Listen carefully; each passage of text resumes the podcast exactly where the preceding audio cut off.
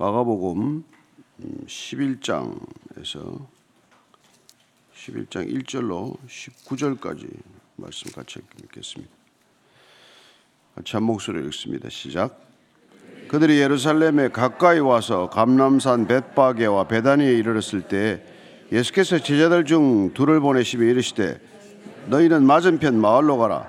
그리고 들어가면 곧 아직 아무도 타보지 않은 낙이 새끼가 매여 있는 것을 보리니 풀어 끌고 오라.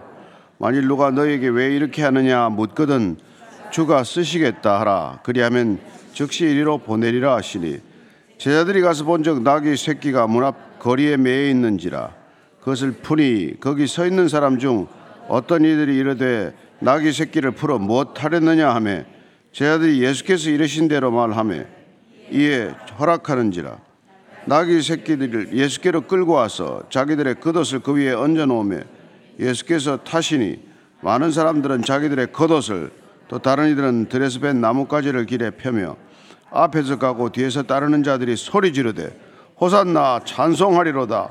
주의 이름으로 오시는 이여 찬송하리로다. 오는 우리 조상 다윗의 나라여 가장 높은 곳에서 호산나 하더라. 예수께서 예루살렘에 이르러 성전에 들어가사 모든 것을 둘러보시고 때가 이미 저물매 열두 제자를 데리시고 베다니에 나가시니라.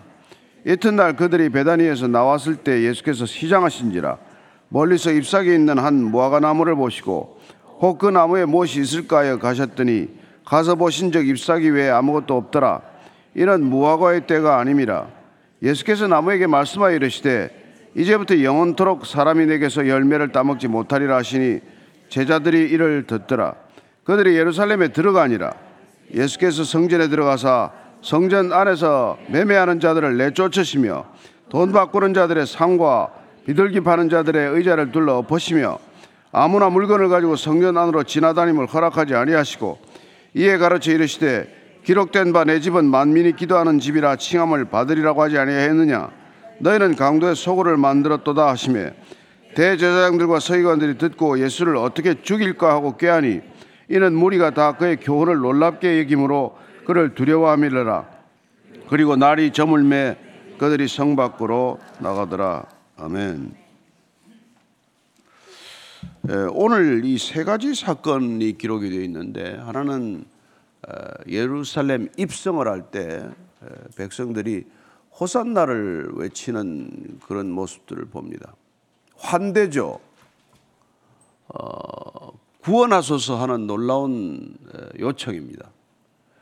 뭐 엄청난 그런 환대 행렬임에도 불구하고 정작 예루살렘에서 주무시지 않아요. 뭐 잘하는 사람도 없는 것 같아요. 또 하나 사건은 이 보면은 무화과 사건이죠. 잎사귀가 풍성한데 열매가 없어요. 그러니 그 잎사귀 다 못 하겠습니까? 세 번째 사건은 이른바 성전 청결 사건이죠. 화려한 성전에 기도와 말씀이 없습니다. 따라서 이 사건의 세 사건의 본질은 동일하다는 것을 이렇게 볼 수가 있습니다. 첫째 예루살렘 입성하는 사건을 한번 보도록 하죠. 1절, 2절, 3절입니다. 시작. 그들이 예루살렘에 가까이 와서 감람산 벳바게와 벳단에 이르렀을 때 예수께서 제자들 중 둘을 보내시며 이르시되 너희는 맞은편 마을로 가라. 그리고 들어가면 곧 아직 아무도 타보지 않은 나귀 새끼가 매여 있는 것 보리니 풀어 끌고 오라. 만일 누가 너에게 왜 이렇게 하느냐 묻거든 주가 쓰시겠다라. 그리하면 즉시 이로 보내리라 하시니. 감람산 근처에 벳바게와 베단이라는 마을이 있습니다. 벳바게는 예루살렘과 경계가 맞닿아 있는 곳이고 벳바게를 지나면은 베다니가 나오게 됩니다. 보면 성경에는 베다니가 두 군데가 있어요. 예루살렘 바로 여기 한 3km 떨어진 곳에 베다니가 있고 또 하나는 요단강 동편에 세례 요한이 세례를 베풀던 베단이라는 동네가 있어요. 이 마을 가까이 있는 마을이죠. 지금 앞에 보니까 여기 지금 다 이르렀습니다. 벳바게는 벳파게라고 해서 무화과의 집입니다. 베이트는 보통 집이라고 이제 뭐 베틀레헴 할 때 떡집 이런 식으로 하고 파게는 조생종 무화과를 말해요. 이른 철에 열리는 열매를 말합니다. 예, 이 베다니는 두 가지 뜻으로 해석을 해요.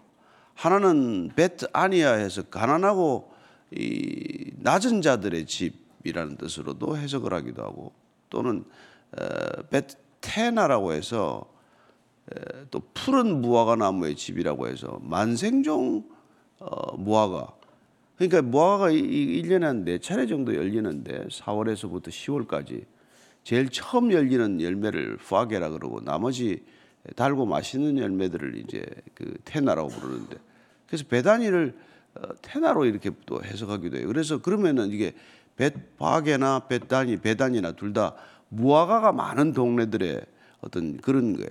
그러니까 우리가 뭐백 뭐 옛날에 뭐 감 감골 백골 뭐 이런 이런 식으로 부른 거죠. 예. 근데 이게 바로 예루살렘 바로 근처에 있었던 마을들 이름이에요. 근데 거기 들어가더니 예수님께서는 맞은편으로 가서 나귀 새끼를 하나 끌고 오라고 그럽니다. 갑자기 왜 뜬금없이 나귀 새끼냐?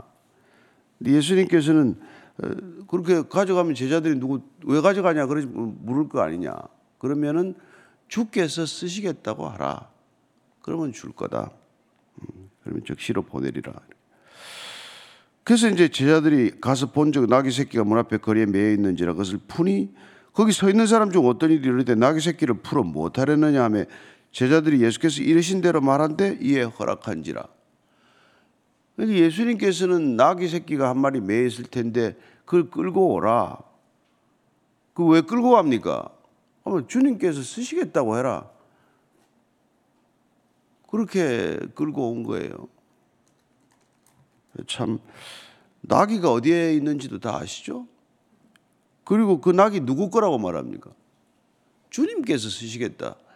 여러분 주님의 것입니다. 저와 여러분들이 주님의 것입니다.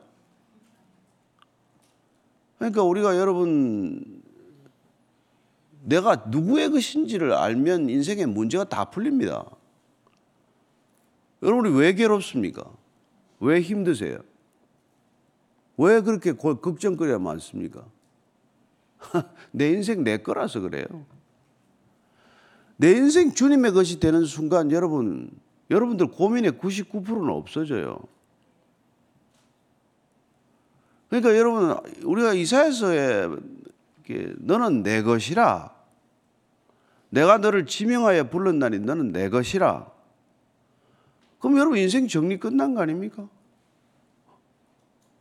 그 여러분들 뭐, 뭐, 뭐가 그렇게 큰 고민이 생기겠어요? 주님께서 쓰시겠다고, 너 내 거다 그러는데. 그렇게 되면 이제 주님의 음성에 귀를 기울일 것이고, 주님의 뜻이 무엇인지를 늘 살필 것이고, 이 땅에 어떻게 하면 주님의 뜻이 이 땅에 이루어지는 그런 통로가 될 건가? 그게 인생의 유일한 생각거리가 되는 거죠. 근데 뭐 매일 뭐 내 생각, 내 걱정하느라고 인생 그냥 고민이 많은 거죠. 나는 어디로 가야 되나? 난 뭘 해야 되나? 뭐 난 어떻게 살아야 되나? 어떻게 죽어야 되나? 그렇게 쓸데없는 고민이 그렇게 많은 거예요. 쓸데없는 고민이. 나귀 새끼 하나도 뭐 주님께서 내 거다. 내건 주인이 쓰- 주인이 찾는다고 해라. 그럼 내놓으면 되는 건데 그걸 붙들고 그냥 씨름하다가 이제 힘들어지는 거죠. 7절부터 10절까지입니다. 시작. 나귀 새끼를 예수께로 끌고 와서 자기들의 겉옷을 그 위에 얹어놓으며 예수께서 타시니 많은 사람들은 자기들의 겉옷을 또 다른 이들은 들에서 벤 나뭇가지를 가리키려 펴며 앞에서 가고 뒤에서 따르는 자들이 소리 지르되 호산나 찬송하리로다 주의 이름으로 오시는 이여 찬송하리로다 우리 오는 우리 조상 다윗의 나라여 가장 높은 곳에서 호산나 하더라. 나귀 새끼를 타고 예루살렘에 입성하는 것은 예수님께서 무슨 퍼포먼스냐? 왜 갑자기 또 나귀는 탔냐? 그렇게 얘기를 하죠. 근데 예수님께서는 지금 스가랴서 9장 9절 말씀을 지금 성취하고 있는 중이에요. 그리고 본인이 예루살렘에 입성하는 것이 예, 왕으로 입성하는 거라는 것을 이제는 숨기지 않고 드러내는 것입니다. 그래서 스가랴서 9장 9절 말씀을 보면 이렇죠. 시작. 시온에 따라 크게 기뻐할지어다. 예루살렘에 따라 즐거이 부를지어다. 보라, 내 왕이 내게 임하시나니 그는 공의로우시며 구원을 베푸시며 겸손하여서 나귀를 타시나니 나귀의 작은 것 곧 나귀 새끼니라. 예, 구원을 베푸실 왕이 들어올 때는 낙이 낙이 곧 나귀의 새끼를 타고 들어온다. 이 스가랴 예언의 말씀을 지금 예수님께서 성취하는 거란 말이죠. 이 예루살렘 입성은 예수님께서 지금 나귀 새끼를 타고 들어오심으로 예, 어떻게 메시아가 이 땅에 임하는지를 지금 보여주고 계신 거예요. 이 말씀을 기억하는 사람들은 아 메시아가 왔구나. 그래서 지금 막 옷을 갖다가 이제 뭐 풀어놓고 나귀 새끼에 그게 안장이 없으니까 예수님 안장 삼아서 이제 옷을 이렇게 얹어 놓는 사람도 있고 또 그냥 뭐 나무 가지를 갖다가 펼쳐서 이제 왕이 들어가는 길을 이렇게 장식하는 것이죠. 그러면서 이제 소리 지릅니다. 호산나 호산나 구원하소서 구원하소서. 물론 이들이 구원을 어떤 구원을 바라는지는 예수님이 베푸시고자 하는 구원과 같지 않다는 것을 우리는 압니다. 그들은 군사적 메시아를 원하는 것이죠. 로마의 압제에서 벗겨줄 정치적 메시아를 원하는 것이죠. 이 가난에서 벗어나게 할 경제적 메시아를 원하는 것이죠. 예수님은 어떤 메시아입니까? 그 모든 자들을 제외해서 구원하실 메시아라는 것이죠. 예수님은 죄에서 구원하러 왔는데 우리는 그냥 부족감, 결핍감에서 우리를 구원해 달라고 부르짖는 거예요. 여러분 이게 평행선처럼 가면은 뭐 구원하고 나면 상관이 없죠. 여러분들이 교회 다니다가 뭐 좀 살림이 넉넉해졌다. 그게 무슨 구원입니까? 여러분들이 안 되던 일이 풀리는 게 구원입니까? 아니 그 구원에 대한 생각 자체가 틀리니까 교회 다녀도 맨날 괴로운 거예요. 아니 저와 여러분을 죄의 옷을 벗기고 그분께서 의의 옷을 입혀주는 게 구원이라고 말하는데 우리는 그거는 관심이 없고 계속 죄를 더 짓기 위해서 예, 그분한테 부탁하는 거예요. 여러분들 돈 좀 더 생기면 뭐 할 일이 뭐 있는데 죄 짓는 거 말고 뭐 할 텐데 있는 옷 하나 더 사고 예? 먹고 사는데 밥 한 끼 먹는데 뭐 조금 비싼 거 뭐 재료 비싼 재료 사서 먹고 그거 그게 구원입니까? 그거하고 상관없잖아요. 그러니까 그분이 주시겠다는 걸 받아야 구원인데 그거 말고 내가 원하는 걸 달라고 그러면 이게 호산나가 아무리 호산나 호산나 떠들어도 방향이 이게 핀트가 안 맞는 호산나란 말이에요. 그렇게 소리 질러대고 환영을 하더니 정작 예수님께서는 11절 오십시오. 시작. 예수께서 예루살렘에 이르러 성전에 들어가서 모든 것을 둘러보시고 때가 이미 저물매 열두 제자를 데리시고 베다니에 나가시니라. 예루살렘에 이르러서 성전에 들어가서 다 보셨습니다. 호산나라고 외치는 무리들의 환영도 받으셨습니다. 그러나 정작 날이 저물어서는 모든 예루살렘 성중을 돌아보시고 어디 가서 주무십니까? 베다니에 간다는 거예요.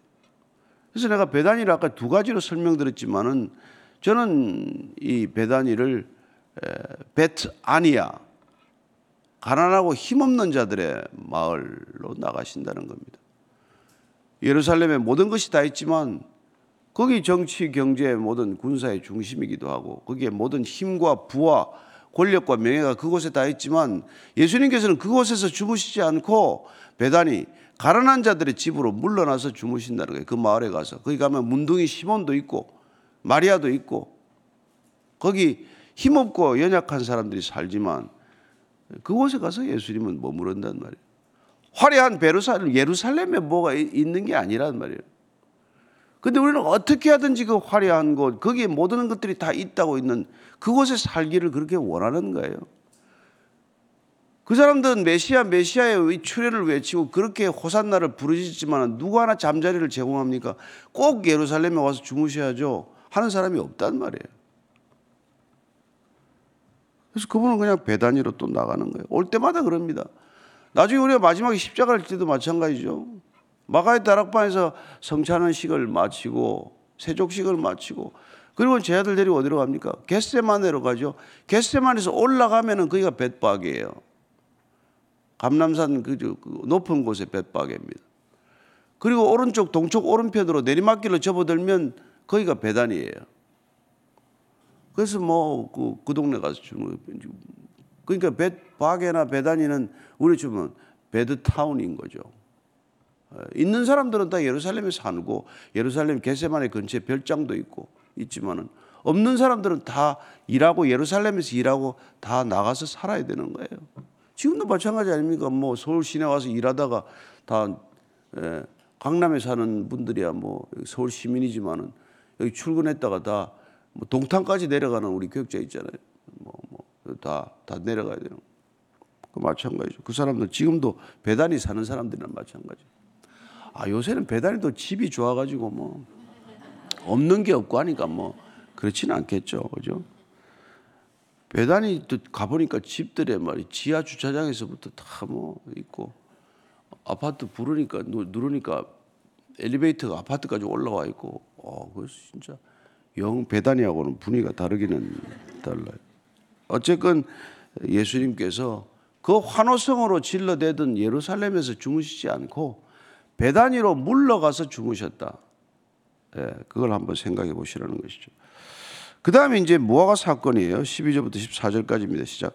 이튿날 그들이 배단에서 나왔을 때 예수께서 시장하신지라 멀리서 잎사귀 있는 한 무화과 나무를 보시고 혹 그 나무에 무엇이 있을까에 가셨더니 가서 보신 적 잎사귀 외에 아무것도 없더라. 이는 무화과의 때가 아닙니다. 예수께서 나무에게 말씀하여 이르시되 이제부터 영원토록 사람이 내게서 열매를 따먹지 못하리라 하시니 제자들이 이를 듣더라. 이 무화과 저주 사건은 뭐 난해 본문 중에 하나여서 이거 읽고 시험 들어서 예수 안 믿는 사람도 있고 심지어 뭐, 예, 그, 뭐, 왜, 예수님 왜 이러냐 도대체. 무화과 때도 아닌데 왜 무화과 열매를 못 맺었다고 그걸 저주하나. 그래서 이제 이게 골치가 아픈 본문인데 그게 이제 아까 말씀드린 그 이제 파게와 테나. 예. 이제 3, 4월에는 먹을 게 우리나라 옛날에 보리 충궁기나 마찬가지로 먹을 게 아무것도 없는데요. 그게 딱 먹을 게 있는 게 이 무화과 열매가 조생종의 경우에는 당도가 떨어지는 이게 이제 맺혀요. 그러면 이제 그걸 따 그걸 따 따야 그 다음에 두 번째 세 번째 당도가 높은 테나가 열릴 텐데 파게는 이제 그게 먹을 게 없을 때이기 때문에 주인들이 그 따먹는 거 아무도 말을 시비를 안 했어요. 그리고 따먹어 주는 게 도와주는 거예요. 왜냐하면 그걸 따버려야 다시 또 열매가 맺히기 때문에. 예. 그래서 무화과의 때가 아니라는 건 달고 맛있는 무화과가 열리는 무화과 때 만생종 무화과가 열릴 때는 아니었어요. 그러나 이 3, 4월에는 이게 이런 조생종 무화과의 당도가 떨어지는 별 맛은 없지만 어쨌건 충분기니까 아무거나도 먹어야 되는 사람들인데 일도 없고 뭐 수익도 없고 아무 먹을 게 없는 사람들한테는 이게 하나 유일한 먹을 거리예요. 그러니까. 그러니까 이 무화과가 많은 무화과 나무를 나, 나무가 많은 이 마을을 지나가시면서 먹을 게 없으니까 가서 보니까 뭐 호산나 아무리 떠들어도 뭐밥 먹이 사는 사람 없단 말이에요. 그래서 그게 뭐, 뭐 잎이 무성한데 가보니까 아니 그게 열매가 있었는데 열매가 없단 말이에요. 그래서 예수님께서 이제 영원토록 사람이 열매를 따먹지 못하리라 이렇게 말씀을 하시는데 이 말씀은 뭐예요? 여러분 이스라엘과 유대교에 아무 열매가 없다라는 것을 상징하는 말씀이에요. 예. 성전 자체를 저주하는 거나 마찬가지예요. 성전이 앞으로 무너질 것에 대한 말씀과도 마찬가지 맥이에요. 꼭 뭐 무화과 하나 못 얻어먹었다고 예수님 열을 받아가지고 뭐 이런 게 아니라면 어떤 사람들이 이렇게 해석해요. 예수님이 지금 막뭐 이게 지금 십자가를 앞두고 아주 긴장해 있고 신경이 날카로운 데다가 배, 배도 게다가 허기가 지고 해가지고 막 성질 부렸다 이러는데 그게 그게 아니고 그게 아니고 이 열매 맺지 못하는 무화과처럼 아무 영혼의 수확이 없는 이 유대교를 향한 예수님의 저주다 이 말이에요. 그래서 곧 그 다음에 성전 연기 연결돼 있다 이 말이죠. 그리고 이스라엘 백성들에게는 무화과 나무, 이 첫 무화과 나무가 굉장히 중요한 먹거리고 굉장히 이게, 이게 좋아하는 거예요. 그래서 호세아서 9장 10절 보면 이렇게 되어 있습니다. 시작. 옛적에 내가 호세아서 9장 10절입니다. 옛적에 내가 이스라엘을 만나기를 광야에서 포도를 만남 같이 하였으며 너희 조상들을 보기를 무화과 나무에서 처음 맺힌 첫 열매를 봄같이 하였거늘 그들이 바알볼에 가서 부끄러운 우상에게 몸을 들임으로 너희가 저희가 사랑하는 우상같이 가정하여졌다. 여러분 하나님이 이스라엘 보기를 어떻게 봤냐니까 광야에서 여러분 포도나무 보면 얼마나 반갑겠어요. 포도를 보듯이. 그 다음에 처음 맺힌 무화과 열매 보듯이 봤다는 거예요. 그러니까 그렇게 아무것도 먹을 게 없는데 저기 멀리에 무화과나무에 무화과가 열려 있으면 그거 하나 먹는 게 그렇게 그 당시에는 귀한 이게 식사나 마찬가지였대. 한 끼 식사나 마찬가지였는데 그게 그렇게 귀하게 여겼는데 이 이스라엘 백성들이 말이지 포도같이 무화과 첫 열매같이 여겼는 이스라엘 백성들이 우상에게 가서 몸이나 보이고 예, 그렇게 했다 이거란 말이에요. 바람났다는 뜻이죠. 그래서 어쨌건 이게 겉만 요란했지 아무 알맹이가 없는 이 유대교 종교를 말하는 거예요. 호산나 떠들기를 했지만 예수님 실질적으로 대접하는 사람 아무나 없는 거랑 마찬가지죠. 그러다 그게 자기들이 원하는 메시아가 아니라고 그렇게 환영하는 것 같은 고함을 질러대던 사람들이 결국은 십자가에 못 박으라 십자가에 못 박으라고 떠드는 그런 무리가 되고 마는 거 아니에요. 다 같은 맥락의 지금 얘기예요. 그래서 마지막 성전 청결 사건을 이렇게 지금 기록하고 있습니다. 15절, 17절까지예요. 시작. 그들이 예루살렘에 들어가니라 예수께서 성전에 들어가서 성전 안에서 매매하는 자들을 내쫓으시며 돈 바꾸는 자들의 상과 비둘기 파는 자들의 의자를 둘러 엎으시며 아무나 물건을 가지고 성전 안으로 지나다님을 허락하지 아니하시고 이에 가르치 이르시되 기록된 바 내 집은 만민이 기도하는 집이라 칭함을 받으리라 하지 아니하였느냐 너희는 강도의 소굴을 만들었도다 하시며 이게 보니까 자료 AD 30년까지는 성전에서 이런 게 없었어요. 그리고 재물 바꾸는 재물상이나 환전상들이 감남산 중턱에 자리 잡고 장사하고 있었는데 이게 이제 대제사장이 불러들인 거란 말이죠. 자리세를 받기 위해서. 성전 안에다가 이걸 이제 장사치를 만든 거죠. 네. 그래서 돈 바꾸는 것도 이게 돈이 들어오면 안 될 돈이 들어왔어요. 당시에 이게 두로의 이 두로 언전이라고 이방 신상이 새겨진 돈들을 가지고 와서 성전세를 내기 위해서 성전에서 쓰는 은화로 바꾸는 이제 작업을 한 거죠. 근데 그, 그 환전상들이 또 엄청난 차익을 챙기고 또 뭐 비둘기나 뭐 이런 작은 재물도 말이야 한 10배씩 폭린을 하고 이런 짓을 한 거죠. 그래서 예수님께서 이제 그걸 이제 다 둘러 엎으셨다. 지난번에도 봤지만. 그리고 성전 안으로 물건을 지나다니 이 이방인의 뜰도 성전 구역이고 기도하는 곳인데 거기 환전상들이나 무슨 뭐 재물상들이 물건 가지고 다니는 거, 그 가운데를 다니니까 사람들이 기도를 할 수가 없는 거죠. 그래서 그 다니지 마라. 이방인의 뜰에 물건 가지고 다니지 마라. 이거. 제가 지금 설교하는데 여기 누가 물건 가지고 왔다 갔다 하면 예외가 되겠습니까? 그런 거나 마찬가지죠. 그래서 이제 뭐 이 강도의 소굴을 만들었다. 이러니까 뭐 열받은 거죠. 그러면 이 예수님 말씀 따르면 지금 성전은 소굴이 되어버리고 여기 있는 사람들 다 강도가 된 거 아니에요? 그러니까 18절 이렇게 말합니다. 대제사장들과 서기관들이 듣고 예수를 어떻게 죽일까 하고 꾀하니 이는 무리가 다 그의 교훈을 놀랍게 여김으로 그를 두려워하밀러라. 예. 그래서 이 사람들은 대제사장이고 서기관들이 성전이 깨끗해야 하고 성전이 기도하는 집이어야 한다는 이 말에 화가 나가지고 예수님을 죽이려고 하니 이 사람들이야말로 정말 강도나 마찬가지고 예, 소굴로 만든 사람들이 분명하지 않습니까? 예. 그리고 나서는 19절 그리고 날이 저물매 예, 그들이 성 밖으로 또 나가니라. 예수님은 예루살렘 성에 있을 데가 없는 거예요.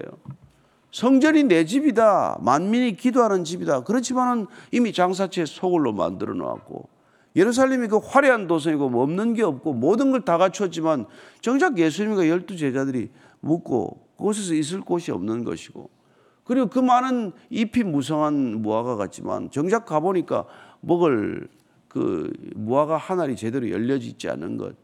이게 여러분 우리가 살아가는 세상의 실상이란 말이에요. 다 가진 것 같지만 뭘 가지고 사십니까? 여러분들 다 있는 것 같지만 뭐가 있어요? 예수님이 없으면 아무것도 없는 거나 마찬가지란 말이에요. 예, 예. 교회 무슨 뭐 화려한 성전 우리가 이게 저기 요한계시록의 일곱 그 교회를 보십시오. 뭐 없는 게 없다 하지만은 저희들이 뭘 가진 게 있냐 예수님께서 그렇게 말하지 않습니까? 예. 그렇게 무성하게 뭐, 뭐 있는 뭐 무화과 잎과 같지만은 뭐가 제대로 있냐 그나 마찬가지듯이 우리가 무슨 뭐 예배를 드리고 무슨 뭐 이걸 하지만은 실제 삶이 못 따라가면은 뭐 자기 만족에 불과한 거죠. 그러니까 예루살렘의 그 당시 성전 제사란 게 뭡니까? 계속 죄를 짓기 위해서 계속 용서를 구하는 그래 내가 죄 짓는 삶을 합리화해 주는 수단으로서의 유대교 종교 시스템이 존재했던 거란 말이죠. 오늘날도 자칫 잘못하면 교회가 우리가 죄 짓고 살아가는데 마음을 좀 부담을 좀 경감시켜 주는 것, 죄의식을 좀 덜어주는 것, 그 정도가 교회가 하는 역할이 될 수는 있는 거란 말이죠. 마찬가지다 이겁니다.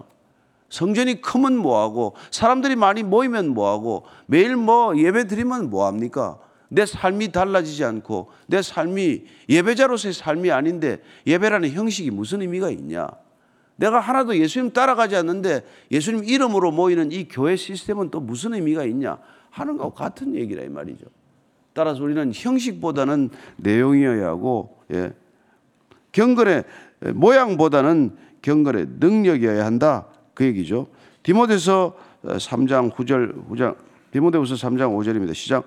경건의 모양은 있으나 경건의 능력은 부인하니 이 같은 자들에게서 내가 돌아서라. 예수님은 이 같은 자들에게서 돌아서서 예, 배단위로 가서 주무셨다 이 말입니다. 이 같은 자들에서 돌아서라는 거예요. 예. 그래서 예수 말라기서에 이게 여러분 말라기하고 마태복음과는 500년의 이게 중간격이 있어요. 예수님이 침묵 하나님의 침묵 선지자의 침묵이 500년입니다, 여러분. 정확히 따지면 한 580년 정도 돼요. 그래서 말레기 1장 10절입니다. 시작. 만군의 여호와가 이르노라 너희가 내 제단 위에 헛되이 불사르지 못하게 하기 위하여 너희 중에 성전 문을 닫을 자가 있었으면 좋겠도다. 내가 너희를 기뻐하지 아니하면 너희가 손으로 드리는 것을 받지도 아니하리라. 예수님께서 성전 문 닫으러 오셨습니다. 그래서 예루살렘 성전이 AD 70년에 무너진 거예요. 성전 문 닫으러 오신 거나 마찬가지입니다. 이 시대도 교회 문 좀 닫았으면 좋겠다. 그렇게 주님께서 말하고 말씀하고 계신지 모르죠. 제발 너희들 좀 그렇게 모여서 죄 지으려고 또 모여서 또 예배드리고 죄 지을 주주에 임열어 찬송하는 그런 교회 좀문좀 닫았으면 좋겠다. 그런 말씀 하실지 모른다는 겁니다. 그래서 저와 여러분들이 이렇게 예배드리고 기도하고 말씀 보면서 삶이 달라지지 않고 여전히 우리가 하나도 변화가 없다면 예, 이게 십자가를 헛되이 하는 거나 마찬가지다. 그 얘기죠. 오늘 기도할 때 하나님 정말 오늘 말씀 듣고 읽고 예배 드렸으니 오늘 하루 말씀대로 사는 하루 되게 하여 주옵소서. 한번 기도하겠습니다. 하나님 아버지, 저희들 이렇게 매일같이 모이는데, 이렇게 매일 성경을 읽는데, 날마다 기도하는데, 때로는 쉬지 않고 기도하는데, 우리의 삶은 전혀 변화가 없다면, 그보다도 예수님을 더 모욕하는 것이 어디 있겠습니까? 우리가 안 바뀐다면 하나님을 그토록 모독하는 것이 어디 있겠습니까? 하나님을 없이 여기지 않는다면 우리가 어떻게 말씀을 읽고 바뀌지 않을 수 있으며 우리가 하나님을 경외한다면 어떻게 예배를 드리고 우리의 삶이 달라지지 않을 수 있겠습니까? 하나님, 우리가 오늘도 읽은 말씀 기억나게 하시고 말씀대로 살기 위해 몸부림친다면 세상과 구별된 삶이 될 줄로 믿습니다. 이 세상이 살아가는 방식과 본질이 다른 삶을 살게 하여 주옵소서. 구원받은 백성답게 살게 하여 주옵소서. 말씀 읽고 말씀 암송하고 말씀을 살아내는 사람답게 살게 하여 주옵소서. 오늘도 주께서 너희는 내 백성이라 너희는 나의 자녀라 말씀해 주실 때 그 자녀의 신분에 합당한 삶이 되게 하시고 하루가 되게 하여 주시옵소서. 주님 너는 내 것이라고 하였사오니 이 땅에 내 것 없는 삶을 살되 주님께서 맡겨주신 소명 따라 살아가는 반듯한 올바른 정결한 청지기의 삶을 살게 하여 주옵소서. 주께서 또한 우리를 말씀으로 빚어 가시는 것 날마다 순종으로 저희들이 반응할 때 우리들이 애쓰고 노력해서가 아니라 주님께서 원하시는 대로 말씀대로 빚어지는 말씀에 사람이 될 줄로 믿습니다. 기도하라고 하셨사오니 기도하는 사람 기도의 자리에 앉을 때마다 주의 놀라운 능력이 우리 안에 흘러들어서 날마다 주의 형상 닮아가는 그리스도인 될 줄로 믿습니다. 오늘도 그리스도인으로 사는 하루가 되게 하여 주옵소서. 이제는 십자가에서 흘리신 보혈로 그리스도인을 빚으신 우리 구주 예수 그리스도의 은혜와 그리스도의 형상 닮은 자 맞아주시는 아버지의 사랑과 날마다 세상 닮아가지 않고 그리스도 닮게 하시는 에, 성령님의 인도하심과 교제케 하심이 오늘도 에, 주의 말씀 붙들고 그 말씀 한 절 우리의 삶 가운데 성취되기를 원하는 이 자리에 고개 숙인 참된 에, 기도와 말씀의 사람들 위해 지금부터 영원까지 함께 하시기를 축원하옵나이다. 아멘.